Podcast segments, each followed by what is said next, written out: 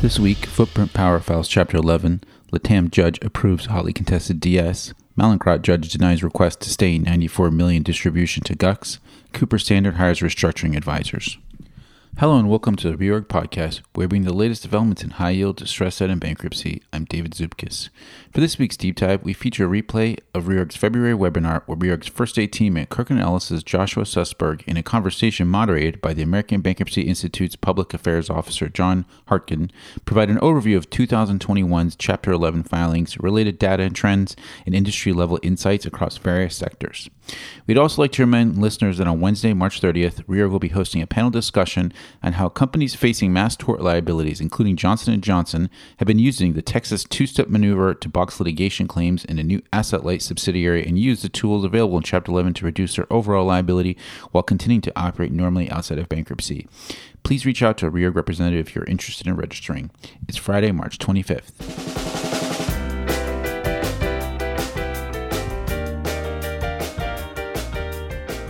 Footprint Power Salem Harbor Development, a Salem, Massachusetts based 674 megawatt natural gas fired combined cycle electric generating facility, and several affiliates filed Chapter 11 petitions on Wednesday in Delaware. The company's Chapter 11 filing was precipitated by an adverse arbitral tribunal award and subsequent January 24th judgment entered by the New York State Supreme Court requiring the power project to pay its contractor, Iberdrola Energy Projects, $237 million for wrongful termination of the engineering, procurement, and construction contract between the parties. The company's pre-petition capital structure includes approximately $290 million of total outstanding principal amount under term loans and two undrawn outstanding letters of credit totaling $46.4 million issued collectively under the debtor's credit facility. More than 80% of the holders of Footprint's pre-petition secured credit facility and consenting equity parties have signed on to an RSA which figures a toggle structure between a standalone restructuring transaction or a sale transaction.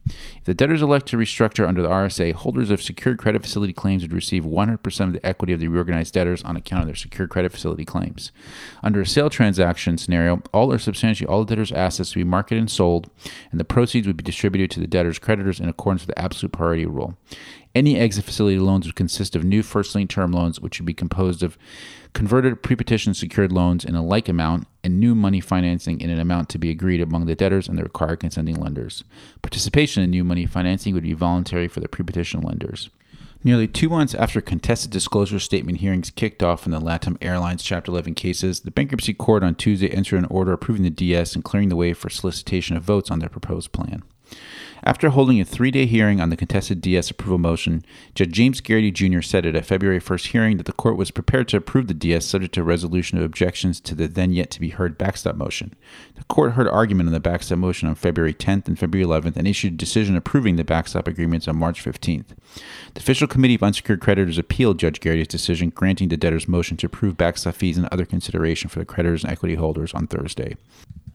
In approving the DS, the court outright overruled certain of the substantive objections and said others should be considered in connection with confirmation. Many of the objectors' concerns relate to the primary criticism of the plan that Kramer Levin and Evercore represented parent unsecured claims group the three major equity holders backstopping the new capital raises and supporting the plan via an RSA were able to cut disproportionately good deals for themselves to the detriment of similarly situated unsecured creditors and in violation of multiple principles of bankruptcy law.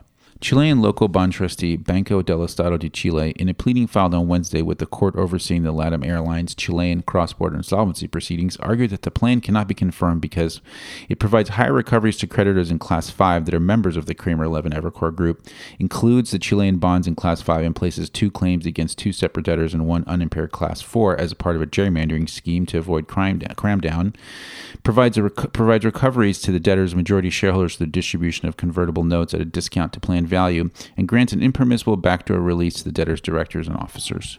In the Mallinckrodt Chapter 11 cases, Judge John Dorsey issued a brief bench ruling on Thursday denying the Acthar insurance claimants and Sanofi's motions to stay $94 million in initial cash distributions to Class 6 general unsecured creditors while their appeals of the planning confirmation order are pending. The judge also denied the AIC's and Sanofi's motions to certify their confirmation appeals for direct review by the U.S. Court of Appeals for the Third Circuit.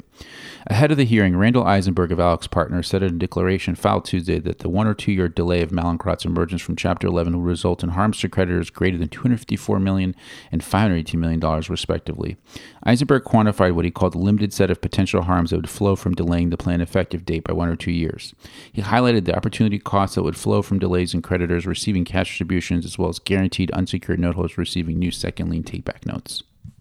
An ad hoc group of holders of Cooper Standard's 30% senior secured notes due 2024 have selected Gibson Dunn as legal counsel and Evercore as financial advisor as the business continues to be affected by supply chain disruptions and inflation, according to sources. Cooper Standard's legal counsel historically is Simpson Thacher, sources noted. Management said in its fourth quarter earnings call last month that it planned to tap markets later this year to refinance its term loan B due 2023. However, sources have said that a refi could present challenges as a hawkish Fed and geopolitical concerns have roiled markets. Top read stories this week included reorg review of Chapter 11 cases suggests death trap provisions successfully encourage objecting claim holders to vote in favor of Chapter 11 plans. Death traps most prevalent for 2L equity classes.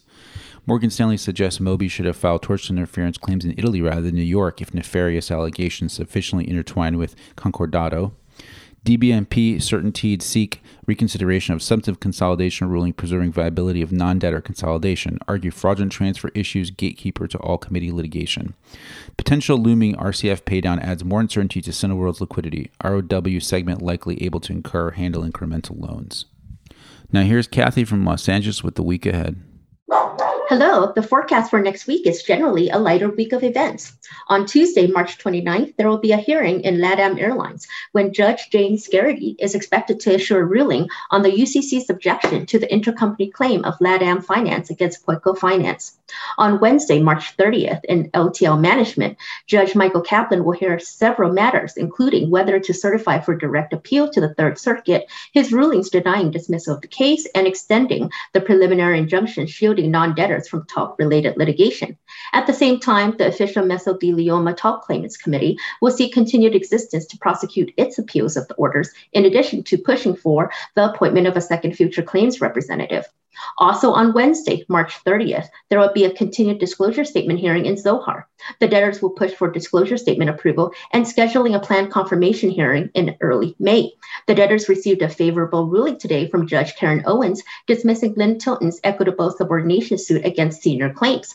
Under the debtor's proposed plan, senior creditors are slated to get all of the debtor's value. Nordic Aviation will be in court on Thursday, March 31st, to get approval of their settlement agreement with Kirk Capital Parties, under which Kirk Aviation would become the sole shareholder of the party's joint venture, KN Operating Limited. As for earnings, they will be reported on Tuesday, March 29th by Academy Sports and Outdoors, and Wednesday, March 30th by AerCap and Vantage Drilling. That's it for me from Los Angeles on this Friday, March 25th. Fun fact on this date, the first color TV went on sale back in 1954, which was 68 years ago. It was a set made by RCA with a screen size of just 12 and a half inches and cost $1,000, which apparently, after adjusting for inflation, would be about $10,300 in today's money. Back to you in New York.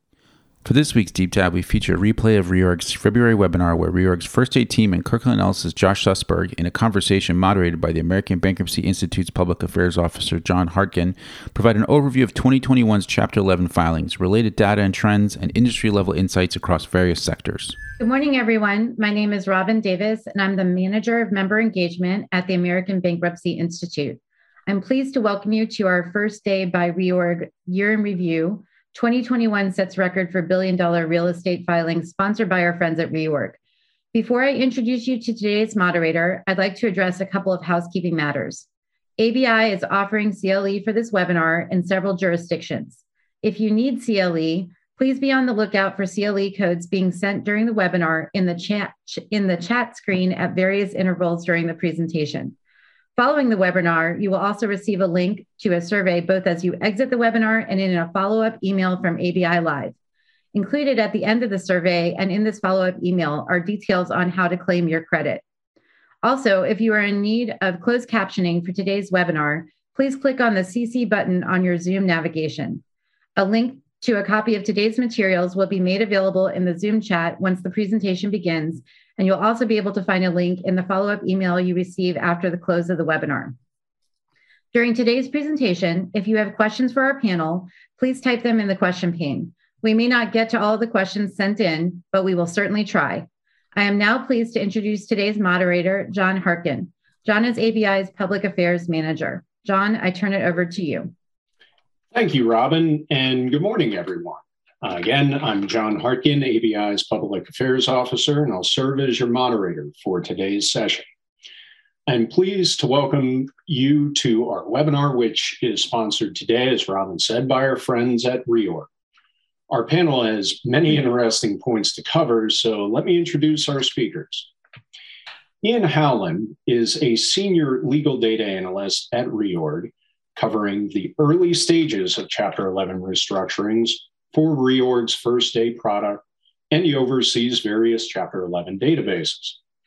Ian joined Reorg in 2015 as a junior writer slash researcher for the First Day team.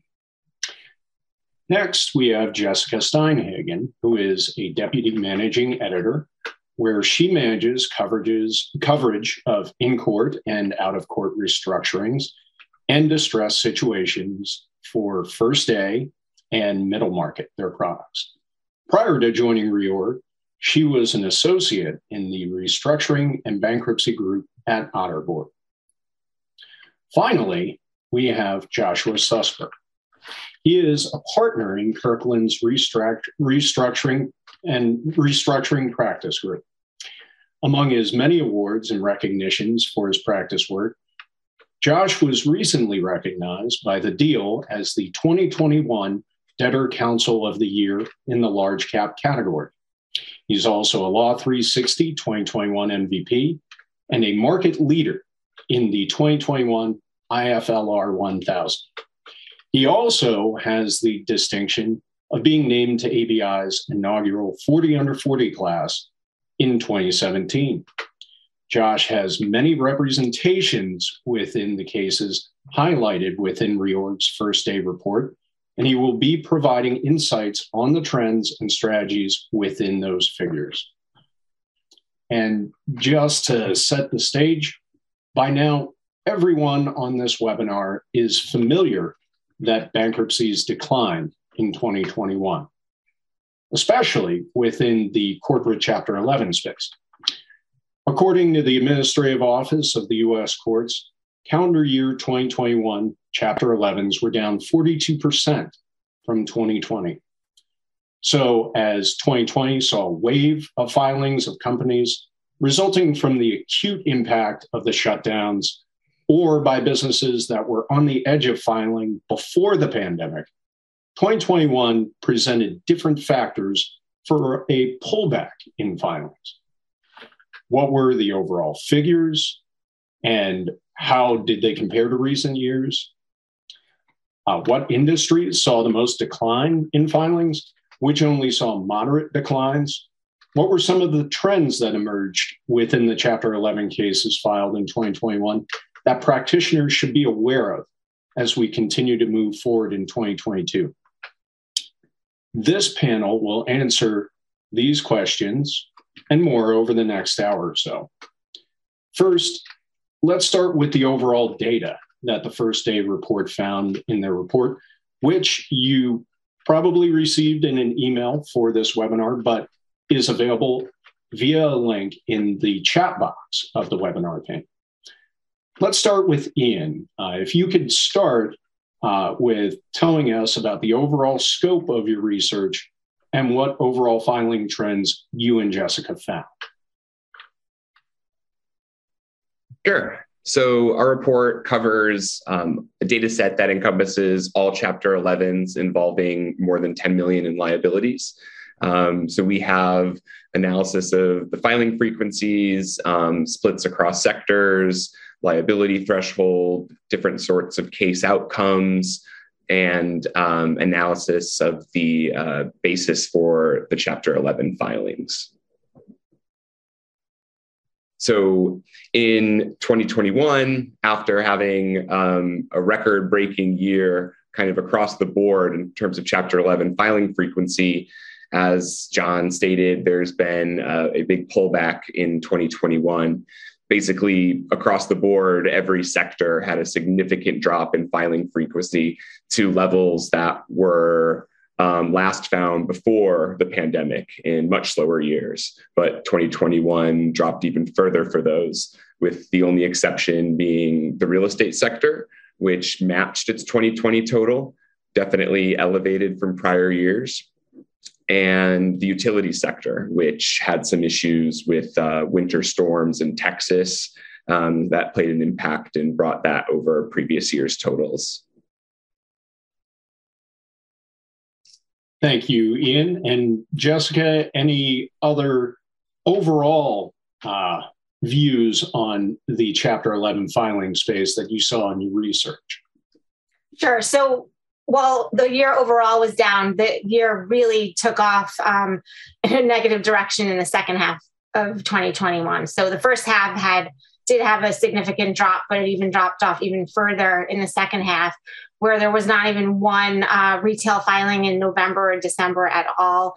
Um, and it just really dried up a lot. Um, so we saw that. Um, and then we, th- just in terms of the statistics, there were about 0.75 filings per day as, as on a daily basis. And that compared to 1.32 per day in 2020. Um, and then um, in the years prior to that, it averaged about one case per day. Okay, sure. And we're just looking at the hard data now. Uh, obviously, the variables for that pullback were many. Um, I, I recently read in the New York Times a piece about this being a period of great readjustment, uh, and that the reason for the filings spiking in 2020 uh, were many, but there are also many for the pullback. And so, Josh, from your perspective of a practitioner on the ground, what were some of those variables that shifted from 2020 to 2021? Yeah, a good question. And I think it actually kind of bleeds into maybe what's to come in 22. You know, if you take a look back and you go to March of 2020 and literally the shutdown of the economy as we know it, what we saw was an acceleration a lot of complications for businesses that had been previously troubled. You know, if you look back even further and you go to 2016 and 2015 and the couple of years that followed, there was a lot of activity in the retail and oil and gas sector. And when the economy shut down and all retail locations were closed, workforces were furloughed, and the price of oil dropped nearly to zero, right? You saw a lot of acceleration of companies that needed to get their balance sheets fixed immediately need to seek preservation in Chapter 11. Um, and what we ended up seeing without actually knowing what was happening over the course of the next couple of months was a pull forward of a whole lot of restructuring work that probably would have taken over the course of 21, 22, maybe even beyond. But because of the, the acute nature of that pandemic, many of those companies that were previously troubled or exploring various liability management initiatives needed to focus and restructure quickly. And so between March to November, uh, we saw a significant amount of activity, probably more activity than any of our practitioners had seen in the past 15 to 20 years. And then fast forward towards November and December, and there's an absolute correlation. You saw deal activity starting to pick up. And that's because of the unprecedented government assistance and the market environment with low interest rates and the continuation by the government to provide stimulus and liquidity to the economy at a time that was so very important and necessary to get the economy back running again. And I even remember November and December of, of 2020, many companies that probably needed to restructure were actually able to get a lifeline, whether through low interest rate access to liquidity or help from lenders um, who were showing the wherewithal and the ability to provide companies with longevity to see what would ultimately happen at the end of the pandemic that no one could predict. And so there was definitely a slowdown beginning towards December of 2020 from just a pure restructuring standpoint. And I think when you look at the numbers, you know, that Ian and Jessica pulled together and you see more activity in early 21 and then almost muted activity towards the end of 21, that's purely a function of the government assistance and everything that happened that created an unbelievable deal environment for everybody on the other side of the house, so to speak, and really a, a lesser view towards restructuring and a need to actually attack a balance sheet on anything other than a financing and potentially kick the can opportunity. Um, and so, you know, as we look at 2021, it is, in fact, as Jessica mentioned, one of the slowest years on record. Um, I think probably surprising if you ask someone that question in March or April of 2020. But when you look back on it and you realize just the unprecedented, again, amount of assistance and the liquidity that was available, it's not at all surprising. And it really becomes a question of where do we go from here? And all these companies that were able to find liquidity and maybe even put band aids on, right? When is there going to be a reckoning? We've obviously pushed the maturity wall out for many of these companies, but at some point, there will be a discussion for many of these companies about how they go and actually fix the balance sheet. Yeah, thank you, Josh. And I, I remember toward the end of 2020 uh, within ABI, the frequent press question we would get is when will the wave hit? When will the wave hit? And I'm sure Ian, Jessica, you probably had similar inquiries um, from your subscribers from what you were seeing. But it is a matter of the activity in the restructuring space didn't stop. You saw filing still happening, albeit at not the same volume.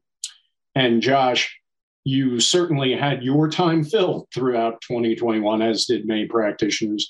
So, why don't we advance to seeing, take a look at each industry and what the data found within the various sectors that we cover, Jessica and Ian.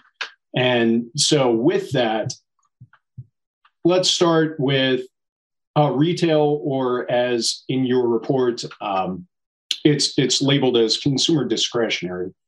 Correct, Jessica? Yeah, that's right. It's just the way um, the codes for um, the different industries work. So under consumer discretionary, you've got retail and hotels and any kind of leisure activity. Gyms would fall in there too. Okay. And Ian, within this sector, that brick and mortar would have appeared to have been acutely impacted in 2020 with, as Josh said, the assistance and lifelines out there what happened with the numbers within the consumer discretionary space? They started off a little bit active in the year, kind of a muted version of what we saw during uh, the summer and uh, the spring and summer of 2020. Um, but then they just started to kind of drop off. And um, as we've noted, uh, government funding definitely played a huge role in that. Um, PPP funding allowed retailers to do the kind of business overhaul that they probably have needed to do for some time um, with a little extra support. Uh, for example, many retailers uh, filed with the goal of really revamping their e commerce sales channels, trying to make more effort to get their sales done online if they can't do it through brick and mortar.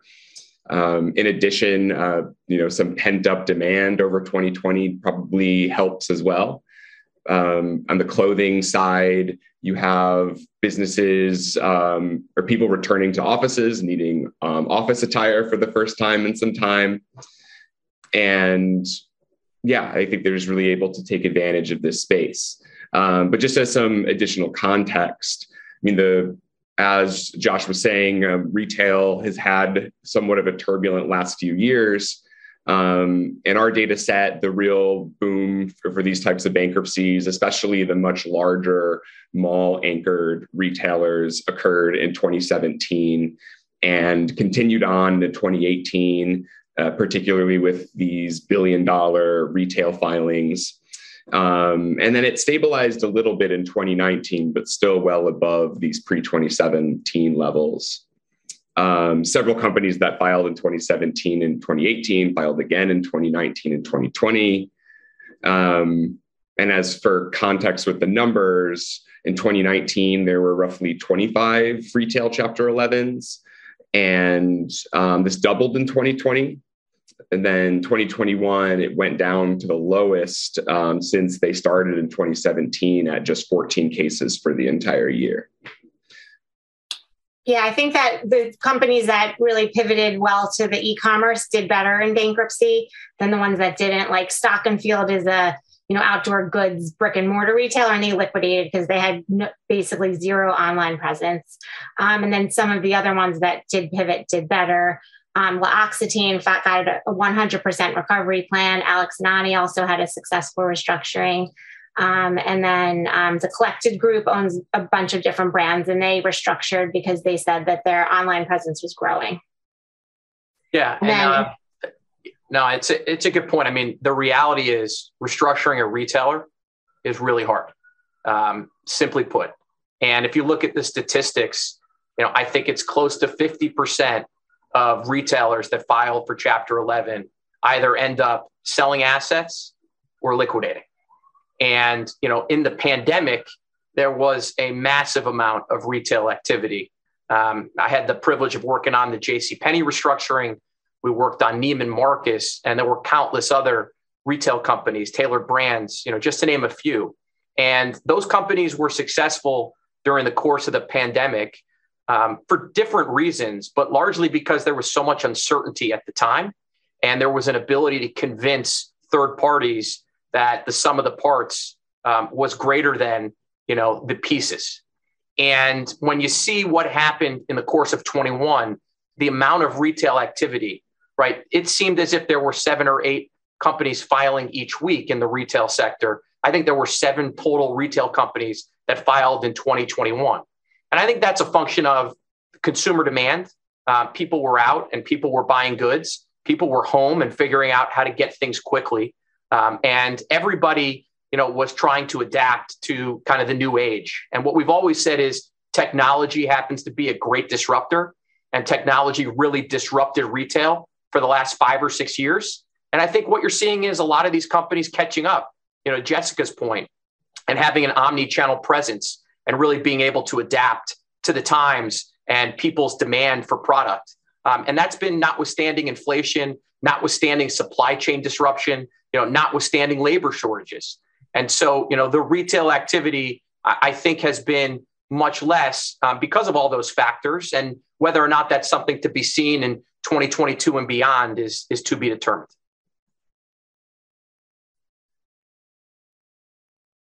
Yes. And Josh, actually looking at some of the figures that have been coming out, you, you mentioned within those variables consumer demand. And uh, it looks as though January was quite a strong retail uh, uh, sales month as well. And uh, we'll see how that plays out throughout the year. But yes, and also, Jessica, in there were some other notable air, uh, uh, lifelines that were extended in 2021. I believe you had mentioned in your report a couple of celebrities went back to be able to purchase their own brands out of restructuring, correct? Yeah, Jessica Simpson bought back her brand. Um, you know, everything from the 90s is popular again. And um, same with uh, Puff Daddy uh, bought his uh, brand back. So, yeah, they've, I guess, find a way to uh, make those successful again, or they're trying to at least. Yes, we'll see if if that trend continues with celebrity lifelines. But uh, let's see, and moving from consumer discretionary uh, to restaurants, uh, that was uh, a space that there was so much uncertainty extending from 2020 to 2021. But as Josh just said, businesses were starting to figure it out. What were the filing numbers like in the restaurant space, Ian or Jessica? They dropped significantly. Um, restaurant industry has been one, especially restaurant chain operators, which is mostly what we cover due to our $10 million in liability threshold. They kind of jumped up in 2016 and just stayed at this level of about 10 chains per year, um, with a little blip in 2018, which was before 2021, the slowest year for bankruptcies we covered. In 2020, um, it just kind of went wild. Um, when going from an average of about 10 to almost tripling that throughout the year. And then in 2021, it's one of the sharpest drops that we've had in those types of filings. Similar to the retail industry, restaurants have been able to kind of figure out what works and figure out what hasn't. Um, many restaurants kind of re- reutilizing their space to get rid of the seats for customers and just enlarge their kitchen so they can make more and serve more through either delivery or takeout. Um, but the same advantages, especially from government support that the retailers had, um, definitely impacted the, the restaurant end of brick and mortar as well. Yeah, I think we saw in some earnings recently, like the Cheesecake Factory and Denny's, they showed a very large increase in um, same store same store sales, like going up recently um, because of all the restrictions being lifted. Um, but Denny's also noted that the labor availability was going to potentially hinder them because they can't get enough workers to staff their restaurants to fulfill all the need. Sure, and Josh, I mean, it's it's a matter of those lifelines, the adjustments, uh, even consumer behavior of toward the end of the year, I saw a lot more people in restaurants. I'm sure we all did in our various markets uh, with the ebb and flow of health precautions. Uh, but from the restructuring standpoint, did you see more of those lifelines within the restaurant space than some of the other industries? Yeah, I mean, I listen. I think anything consumer facing, right, had to deal with first and foremost March through December of 2020, right, an inability to actually be open, and then navigate restrictive guidelines that were different in every single jurisdiction. So if you're a multi-state retail company or a multi-state franchise, right, you are having an internal team try to figure out each and every single day when can I open? How many people am I permitted to have in a restaurant or a retail store at a time? And what are the protocols that we need to put in place to not only be safe to the consumer, but also to the workforce and the employees? And many of these companies had furloughed their entire workforce. So bringing some back rather than the entire workforce was a challenge. You know, as we saw the vaccines start implementing themselves throughout the world and the restrictions start loosening, I think it was only a matter of time before restaurants and retail stores were able to help kind of figure out what they could do jurisdiction by jurisdiction. And as a result, I think you saw much more of an appetite, again, in a low interest rate environment, to be able to help these companies or self help through lender support and an ability to try to navigate what was completely uncertain, but then again was pent up demand because so many people hadn't left their home for six, seven, eight months. Um, and so it's not surprising in hindsight, nothing is, I guess, in hindsight, to look back and see the numbers when it was so dramatic in 2020 and everything was literally shut down to an effective reopening in 2021 and a lot of people wanting to get out. And whether it's pick up food or be able to eat outside at a restaurant, you know, you saw a lot of these companies be able to adapt and navigate all the circumstances that were so perplexing in 2020. Um, so I think it's, you know, I think it's interesting to see when you look back on it, but not surprising. Mm-hmm. It, it seems very logical almost with the establishment of better footing. Uh, but as we opened with uh, the fact that there are many variables that led to the pullback, uh, I just wanted to see your three uh, opinions within this restaurant space. Uh, there are other issues at play, of course, with interest rates. That, of course, is across business financing. But the restaurant industry, you mentioned labor, but also now inflation with cost of goods. Are these some variables that practitioners should be acutely aware of? Are there any others as, as we move forward into the year? Yeah, I think labor shortages um, and inflation create a lot of pent up pressure on various businesses, most especially the restaurant space. Whether or not that actually leads to a cascade of restructuring and activity, I think remains to be seen. But you know, I do understand, and I looked at, and Jessica mentioned, you know, the Denny's report, right? All these companies are attempting to get back to normal. And as the economy stabilizes even more and people are back out there at restaurants, in retail space, doing everything that they used to be able to do, the labor shortage issue is real um, and an inability to service clientele is going to affect the bottom line. And it's frankly going to affect how lenders and creditors interact with these businesses. And so that is something that I think as we look beyond, you know, 2022 and 2023 and go forward, that's something that needs to be viewed, needs to pay attention to, uh, because that combined with inflation and rising interest costs is going to create pressure. Again, whether or not that ultimately puts a damper on a company's ability to operate as a going concern remains to be seen. Uh, but I think it's important data that we need to pay attention to.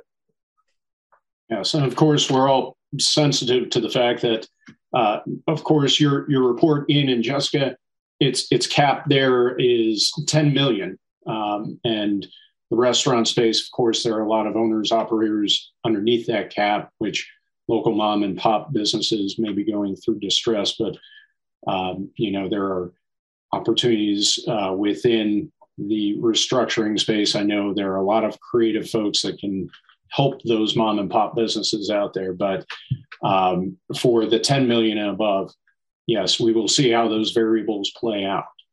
But the next uh, segment that I wanted to move on to is one that is termed uh, a simple term of healthcare, but it's a very broad umbrella when when you say Jessica Ian.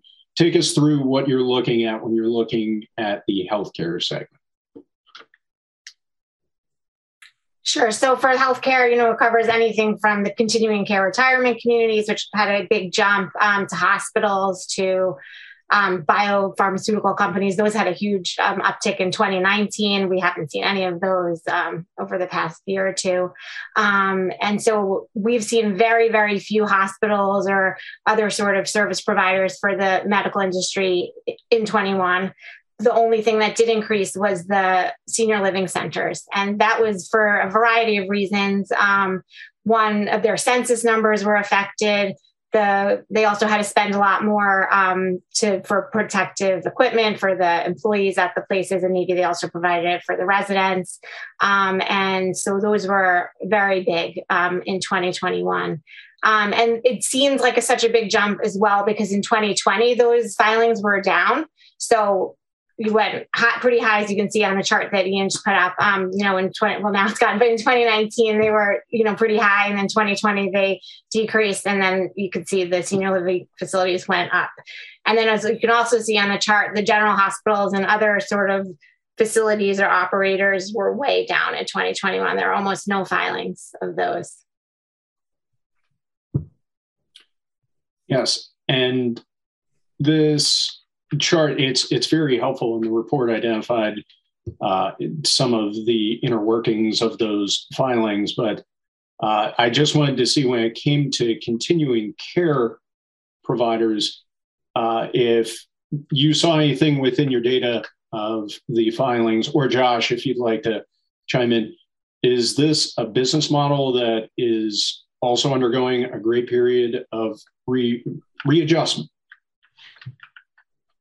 Well, I, I, guess I'd say from my perspective, um, and interested in, in, Ian and Jessica from the research, you know, I think healthcare is something um, from a restructuring practitioner standpoint to play close attention to. Um, I think the pandemic, as far as healthcare is concerned, will have lasting effects on the overall industry and each of the sectors that have been identified. Um, I think we're at a point now where government subsidy is ending right? Medicare advances that were made to help bridge some of these facilities and hospitals through the worst of times are coming due. Um, and there are pretty significant capital structures throughout the industry. And dependent upon what ultimately happens from elective care, you know, and surgery, um, from senior living facilities, where I know and I've read that there are a lot of people that are looking for home based alternatives as opposed to senior care. I think this is something that we need to pay close attention to as far as you know, restructuring. Um, and I wouldn't necessarily say opportunities, but just understanding the system at large, um, because there will be pretty significant pressure throughout on each of the various variables and alternatives that are available, um, whether it's the hospital based or senior living centers. And so this is something, and I think we'll get to this later on in the program, you know, what's to come and prognostications as to where there's activity, I think healthcare is certainly a space where people are focused. Sure. And Jessica or Ian, would you be able to take us through where was there anything within your research showing uh, facilities uh, based off of region? Uh, were they concentrated in a certain area of the country? Uh, just want to to get your take from the report on that. They previously have been, but um, not to a significant extent in 2021. Um, I mean, it could just be because you know it wasn't the greatest sample size. Um, there weren't that many of them, aside from the senior care ones, which um, were, I believe, pretty diverse in terms of geography.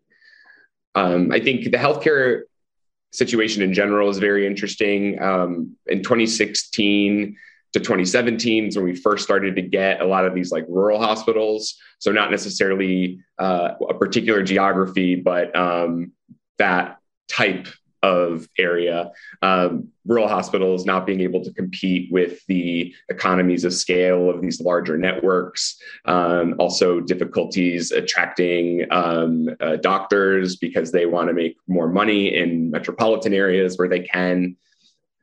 But in 20 from 2017 to 2018 and then 2018 to 2019, healthcare filings increased significantly both in the senior care center side as well as the general hospital side.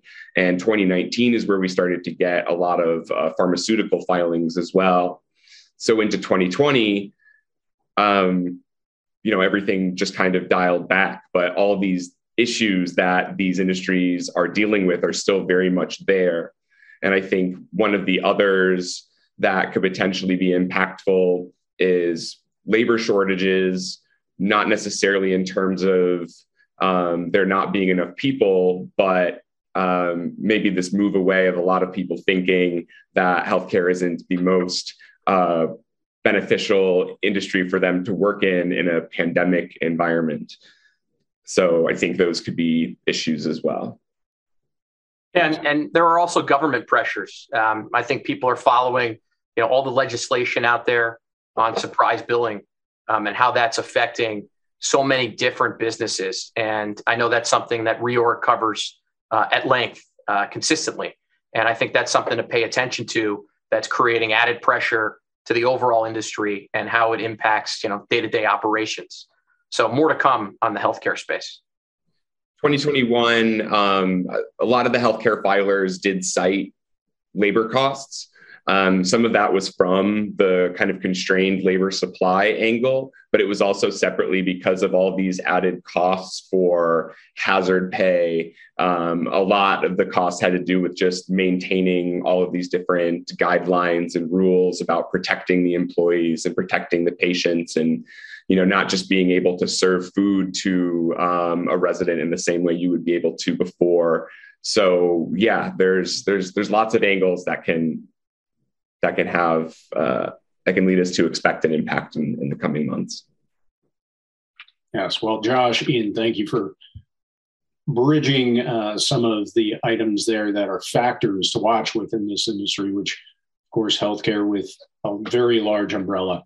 We will make sure that is, is starred uh, for industries to watch. But moving on, also, this next uh, industry, of course, has uh, quite a wide umbrella. Uh, real estate. Uh, Jessica, take us through what uh, you're looking at when it comes to the real estate space.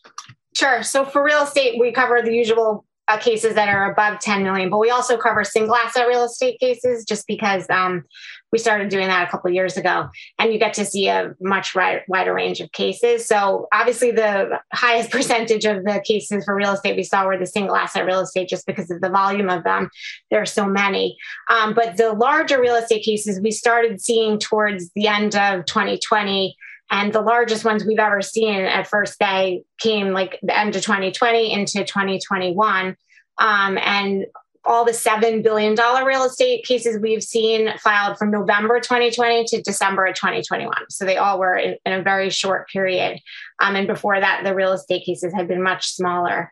Um, and then in terms of where these cases are coming from, we generally find that they come from New York, Texas, California, and Florida. Those are the greatest um, frequency filers, which districts. But then for the single asset real estates, those typically come from Brooklyn and Manhattan.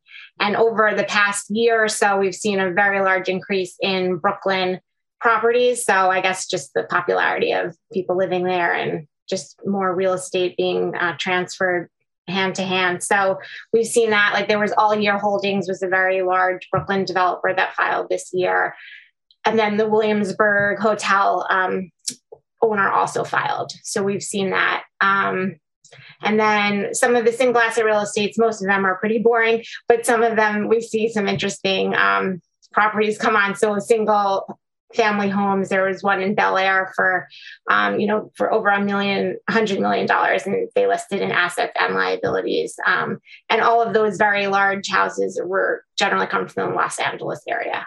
That's where those come from.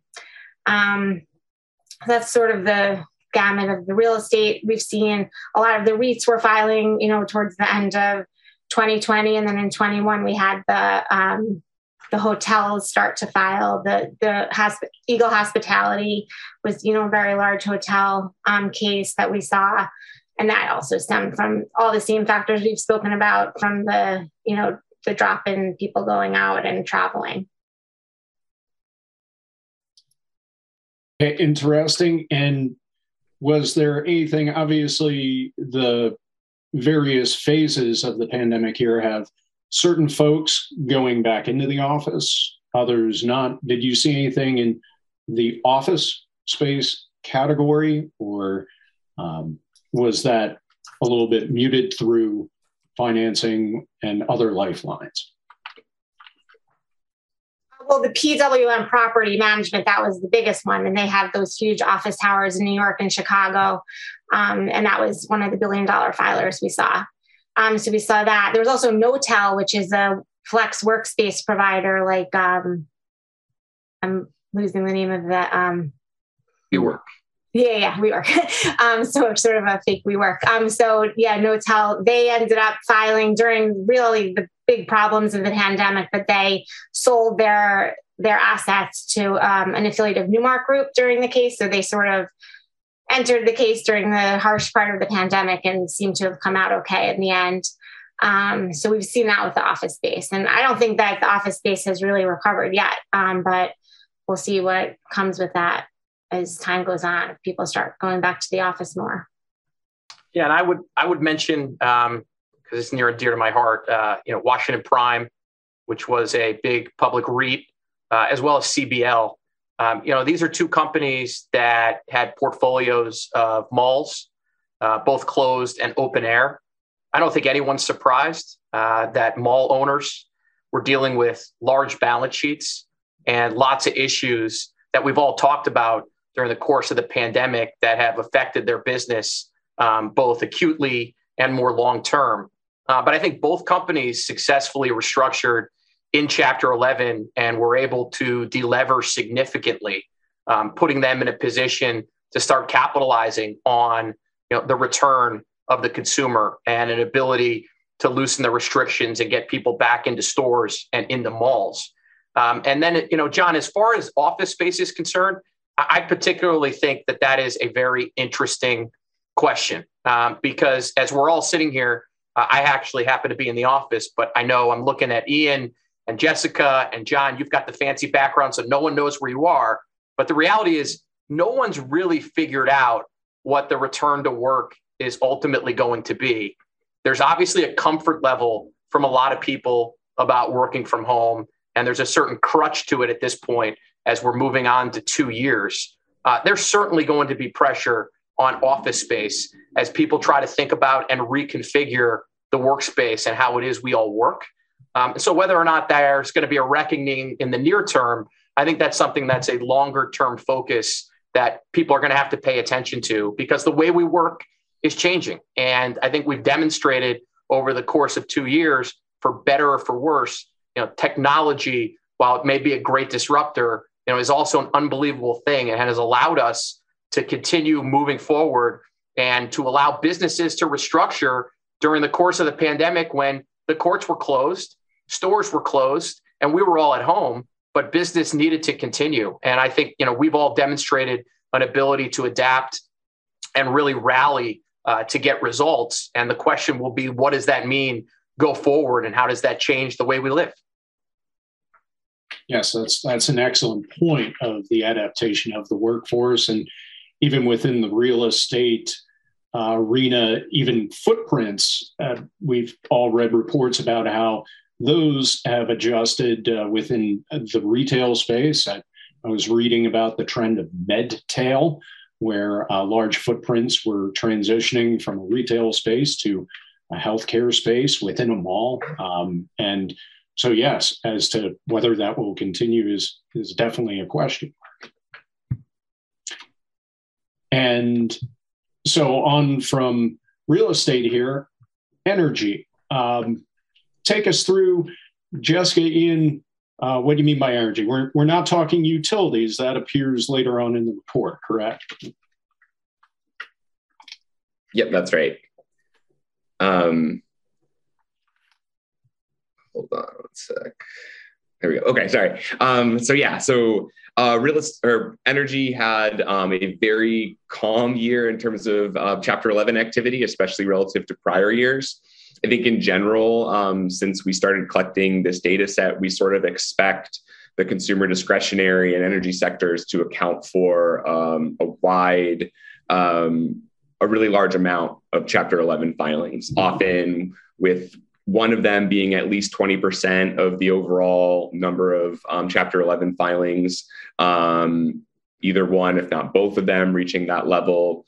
Energy had a particularly rough year in 2016, stemming from the collapse in oil and gas prices that started in 2014. Um, that was definitely at the time the biggest uh, the biggest boom for that, especially when it comes to energy companies with over a billion dollars in debt. They continued into 2017, uh, definitely at a, a, little bit slower rate than 2016. And then 2018 started to fall even further, which continued into parts of 2019 until another big wave of energy uh, Chapter 11s happened. So, like like retail and like consumer discretionary in general, leading into the pandemic, um, it was in a, fair, a fairly uh, volatile state. So when all of these factors that have contributed to oil and gas gas prices um, falling in general um, coincided with the significant reduction in demand due to the pandemic, um, we reached higher levels for oil and gas filings than we have at any other point during our data set. And then in 2021, um, it was very quiet the entire time. I mean, we had several oil and gas filings, some small and some large, and they attribute the bankruptcy to the same things that com- that oil companies have been attributing to them in the past. We're just seeing it affect a much smaller amount of players at this point.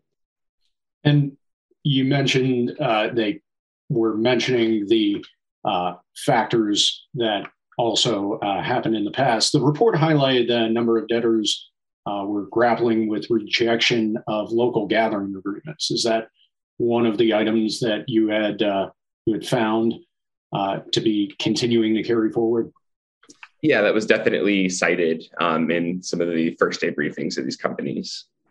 Yeah, we saw that with the Rockdale Marcellus and the Nine Point cases. Um, they both ended up resolving their issues um, with Nine Point um, resolving it. Full Caliber was their main uh, midstream service provider, and that those issues really dominated the case. But then they um, ended up resolving that through after the sale was done. So um, there was a lot of appeals relating to the sale, but eventually that got resolved. Um, and then in um, Rockdale Marcellus, they also filed to reject a midstream agreement. That was with a different provider. Um, that one is UGI. Um, that case went a little bit smoother though, because they really just resolved that through um, a consensual agreement, and that was also resolved through a sale. So it'll be interesting to see whether this gives the E&P companies a little bit more leverage in negotiating these agreements now because of these cases where they were resolved through a sale. So it just provides another avenue to maybe um, deal with these issues. And then another case we had, which was also sort of a mid-market company, Tabula Rasa, they had they also filed with the same issues, and that case is still ongoing. So I don't know how that's going to end. But they said that they wanted to resolve that. Um, I think they said they wanted to resolve that before the sale. So they were trying to um, front load that renegotiation before the case really got underway. So we'll see how that one plays out too. Yes, and Josh, I mean this energy E&P is a, a gigantic uh, ecosystem of an industry. Hearing some of those factors and strategies, what are what are your uh, perspectives of what's going on in that practice? Yeah, I, I, listen. I think you look at these numbers that are on the screen, um, you know, and I'm thinking back to you know what I was doing in 2015 and 16 and beyond. Um, there was an, a complete assault on the commodity, uh, and it led to a massive amount of activity in the space, both in court and out of court. And as you look at the course of the last five or six years, you know, I think what you've seen is the development of a lot of, for lack of a better word, technology in these cases. Um, there's so many smart practitioners that are digging into the underlying land agreements, the gathering agreements, whether or not these covenants run with the land, and all of these issues have been litigated and really provide for opportunity you know, to create an environment in which, at the end of the day, our job is to get people to the right result and, frankly, to try to settle on a consensual basis. And over the course of this period of time, I, I think there's been a lot of back and forth on both sides so that there's created a friction and an ability to try to drive to the right result, whether it's on the company side or the creditor side. And so I think the experience that everyone has had um, with the commodity downturn and the ability to focus on the various issues at play in these cases uh, has created a data bank, if you will, that will allow people to continue to try to facilitate consensual restructurings in an environment, as you see at the end of Q4, that has really dropped off precipitously, largely because of the increase in the commodity, which again went you know to zero in March of 2020 and is hovering around $100 now. Um, but that's not to say, you know, commodities go up and commodities go down and restructuring activity goes up and restructuring activity goes down. So I think that, you know, all the learnings that we've had over the course of the last several years um, will be important in developing underlying theses and resolutions in the cases go forward, depending on the circumstances and the need for these companies to restructure. Excellent. Yes. And speaking about the need for restructure, moving to the hotel industry. Uh, now, Ian and Jessica, you found in your report that filings rose in 2021 compared to previous years, even while there was uh, that pent up demand, as we brought up in other industry overviews. Uh, what did you see within your research as to uh, those cases increasing in 2021? Well, there was just, I think, a land recovery for the hotels as compared to the retail and the restaurants, um, because I mean, you could go out to your local restaurant more easily than you're going to start to hop on a plane and travel. So I think that was the factor there, the main factor. Um, then there was, we spoke about some REITs before, then the Hospitality Investors Trust was a large hotel REIT. Um, and they, they point blank just based, uh, blamed their filing on the pandemic and the government shutdowns. Um, and then we also had some other sort of big hotels that um, had their own unique issues with their um, hotel brands. There was the Wardman Hotel in Washington, D.C., and the Fairmont San Jose in Silicon Valley. And they also filed because of the pandemic, but also based on these underlying issues with their hotel operators. Um, and then there was a small case out of Las Vegas called Tix Corp, and they just provide, you know, events and that kind of services for events in Las Vegas. And they said that every single hotel on the strip had closed, you know, for the government shutdown. So that just was underlying all these cases. There nobody was traveling or using hotels. Um, so, you know, as people start to travel a bit more, these issues should lessen. But, you know, I think there's a decline in business travel. So that may offset some of those gains as we go forward. Would you say it was a carry forward of that shutdown in 2020 that saw the filings increase in 21 then?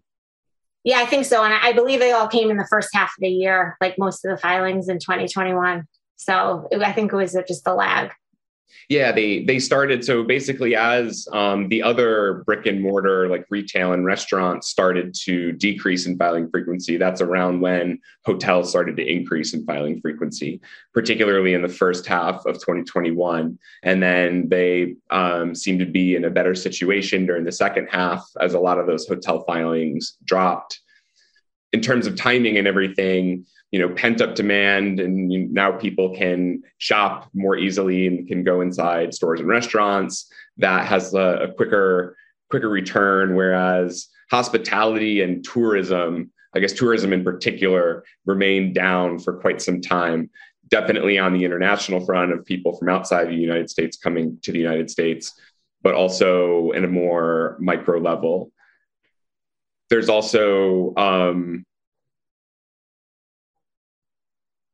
uh, these differences sorry um, differences in timing like uh, different uh, areas you know loose um, loosening restrictions on things like hotels and then you know spikes that were happening especially in the first half of 2021 where certain areas certain regions would have these big spikes and then they would have to then change. So there were a lot of these kind of like just a, just less stability in the ability to run the business in the way that would be most effective Sure, sure. And Josh, I, I take it um, you have seen better footing in this in this space in the restructuring uh, practice. Yeah, undoubtedly. Um, and I think you know it it really goes to kind of the underlying thesis for real estate more broadly, um, because you know where there's stress in that market, it inevitably touches upon uh, the hotel space, which of course is consumer facing, and uh, people's preferences are likely changing. So I, I, certainly think that's one place to watch, and there will be activity to come. And many of those companies have pretty complicated capital structures, whether it's through CMBS indebtedness or otherwise, and it's securitized. So uh, certainly a, a space to keep an eye on. Sure. And now the other industries within the report uh, airlines, utilities, consumer staples. Uh, I feel like so many of the variables that we've been bringing up uh, within the filings that were seen in 2021 are very much at play within these industries.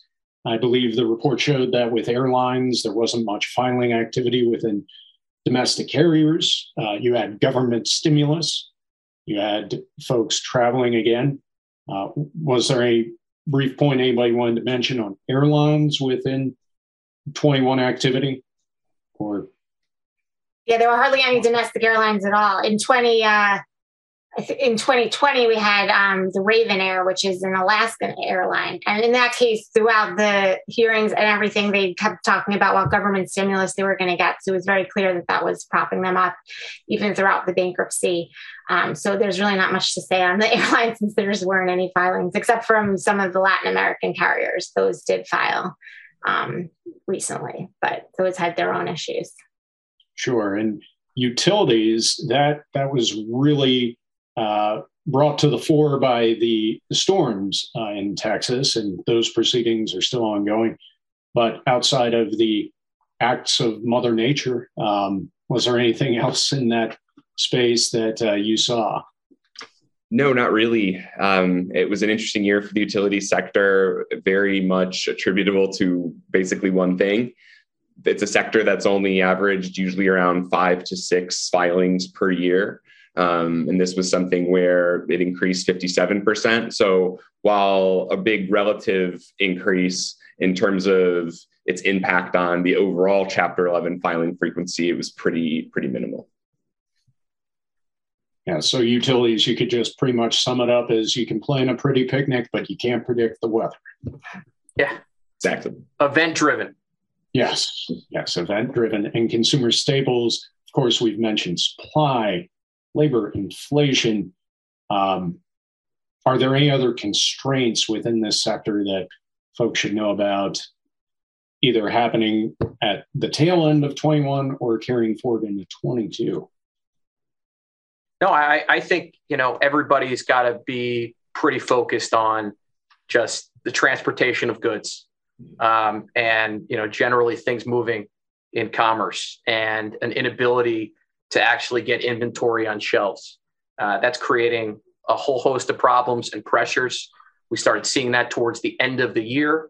Um, companies have reported that you know they're muddling through and they're dealing with it. But if that persists and continues, that creates a whole host of challenges that you know are unknown and potentially variables that you know people haven't necessarily calculated in their underlying thesis to to drive to results and revenues that could put pressure on capital structures. Excellent.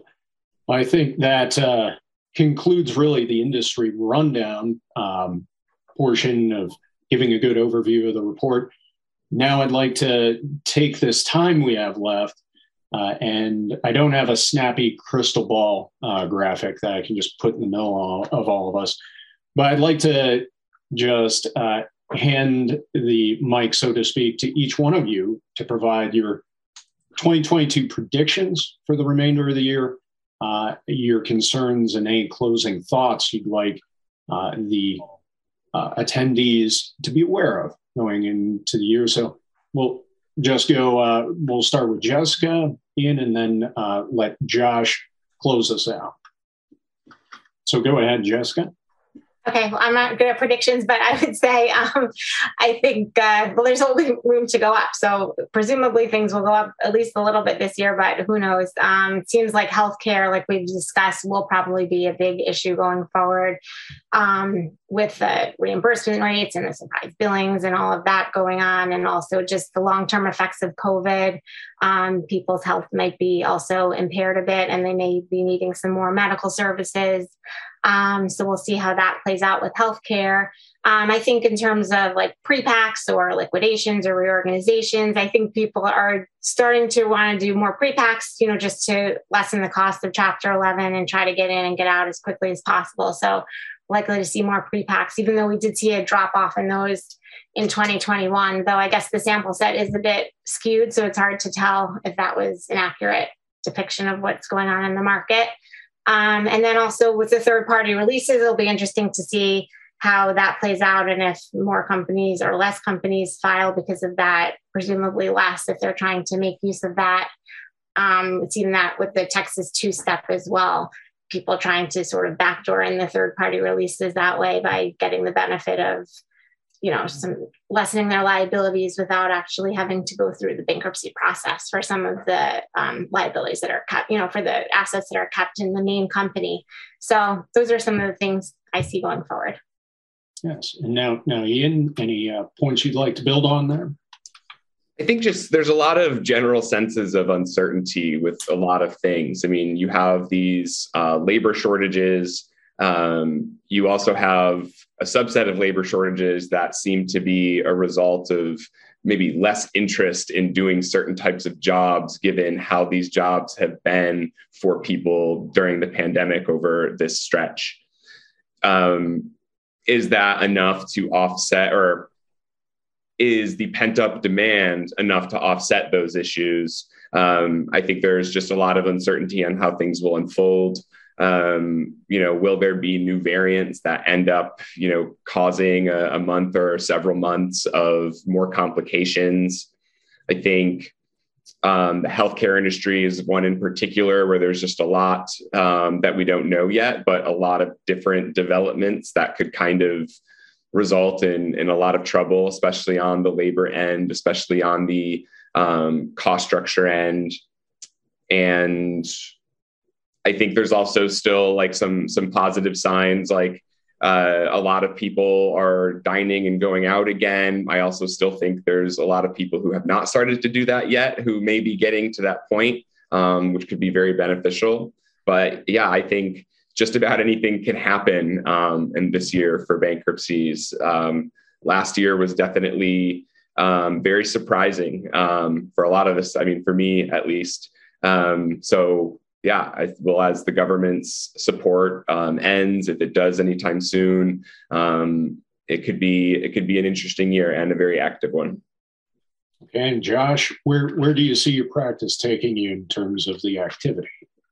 Um, well, you know, I, I, guess I'll end on this. I know we're running a, a little bit uh, over here, but you know, I think we saw in 2021, um, you know, a real assault on on Chapter 11 whether it's coming out of uh, the government or third party opponents. Um, you know, questions as to venue and the need for reform, questions as to third party releases and their use and whether or not they're appropriate with circuit splits um, all across the country.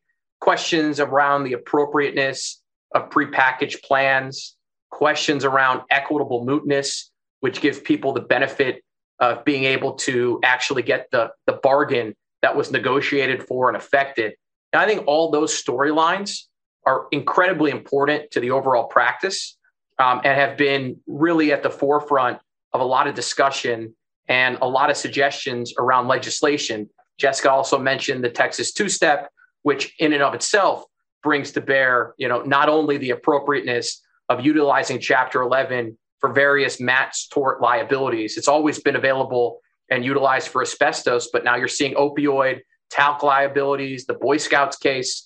I think all those themes are going to continue to play out. Um, I think the dialogue is a good one, um, and we should have it. But I think it's important that people keep in mind just how important of a tool Chapter 11 can be to resolving uh, a massive amount of liabilities for the betterment of everybody involved. And you know, keep in mind, you still need to get consensus in order to confirm a Chapter 11 plan. So people's voices aren't necessarily muted, um, but they're all driven to one form uh, to try to resolve issues. And I think it's going to be important uh, to keep that in mind because this is going to continue to be a theme that gets discussed and debated. Um, and it'll be interesting to see how it plays out in 2022 and beyond.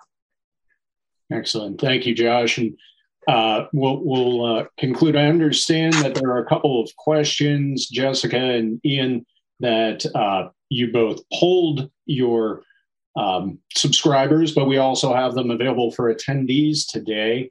That I believe we have the first question up about uh, the markets, but we can make sure that the poll questions go up. Take us through what you saw just briefly uh, within your subscribership.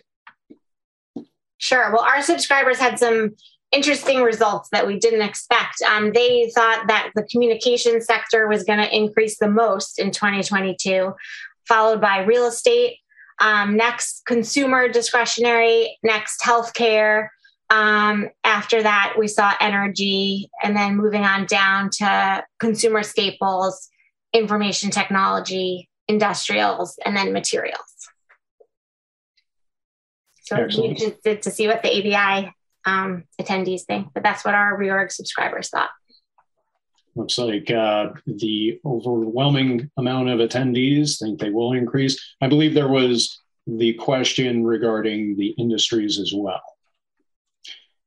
And I'm noticing a few questions coming in on the chat.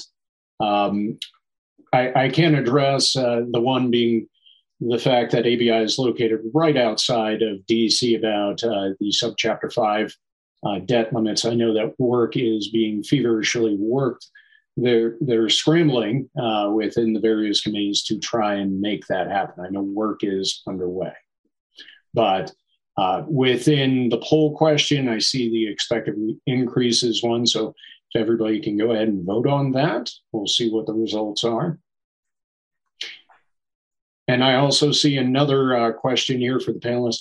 When do you expect um, Chapter 11s to pick up, would you say, within the year? Just guesstimating uh, about, uh, uh, it says a slow burn or a cascade of filings? Slow burn. Slow burn. Okay. Jessica, Ian, any, any thoughts on that? Well, I think, like Ian said, if there, there's a big variant that comes through and sort of knocks out the people going out again, that could lead to, I mean, a little, a little bit of a lag, a more as bigger spike. Sure. Yeah, I think. Um, I mean, if 2021, you could look at the the filing count as suggesting that maybe we've reached a, a, a level of relative stability. Um, so there could be a more stable footing for certain of these industries if things were to um, start being problematic um, rather than it all being like an explosive um, you know giant spike in filings maybe something a little bit more more muted.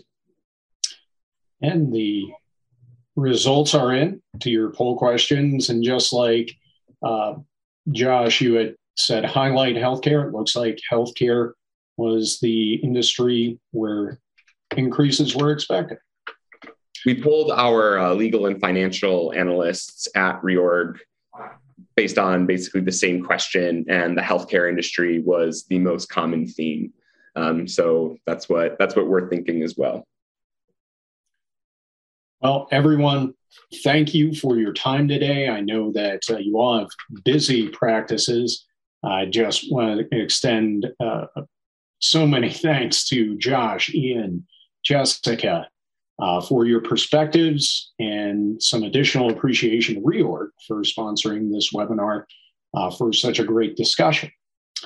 Uh, so thank you all. For those on the webinar looking to claim CLE credit, please remember to complete the survey that should pop up on your screen when you exit this webinar.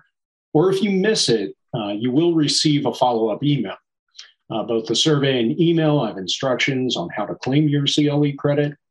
Uh, also included in this email you will receive tomorrow is a how to obtain a is a how to of how to uh, get a copy of today's webinar as a recording. Uh, I'd also like to note that uh, many of the issues and trends uh, that we discussed within the various sectors will be on full display in future ABI programming including ABI's annual spring meeting at the end of April uh, in person in Washington, D.C. Uh, ABIASM.org has more information on that. But make sure to visit Reorg for future reports uh, and great analysis that Jessica and Ian provide. And Josh, I'm sure it'll be great uh, keeping in touch with seeing how things are going on at the practice level as well. So thank you to our all-star panel. Thank you for attending this webinar and have a great, well, now on the East Coast afternoon. Thanks, Hall. Bye-bye. Thanks, everybody. Thank you. Thank you. Thank you again for listening to this Reorg Weekly Review. Find all our podcasts on the Reorg.com webinars and podcast page, as well as Spotify, iTunes, SoundCloud, and Amazon. Hope your families are healthy and safe. Have a great weekend and see you next Friday.